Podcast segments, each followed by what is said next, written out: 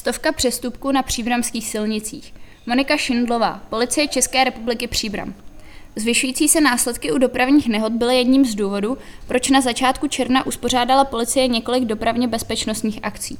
V návaznosti na zvyšování závažných následků v šetřených dopravních nehodách od počátku tohoto roku ve snaze ovlivnit nekázení účastníků silničního provozu a snížit nepříznivý vývoj dopravní nehodovosti na pozemních komunikacích uskutečnili policisté ve dnech 1., 6. a 7. června dopravně bezpečnostní akce.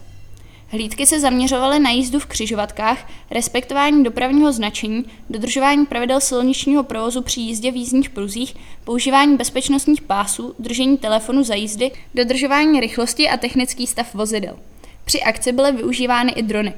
Na příbramských silnicích policisté zastavili 315 vozidel. Zjistili celkem 96 přestupků a uložili pokuty ve výši 38 tisíc korun. Sedm řidičů bude ještě řešeno ve správním řízení. Pět motoristů bylo pod vlivem alkoholu, dva pod vlivem drog, 34 řidičů nebylo za jízdy připoutáno a 8 automobilů nemělo vyhovující technický stav.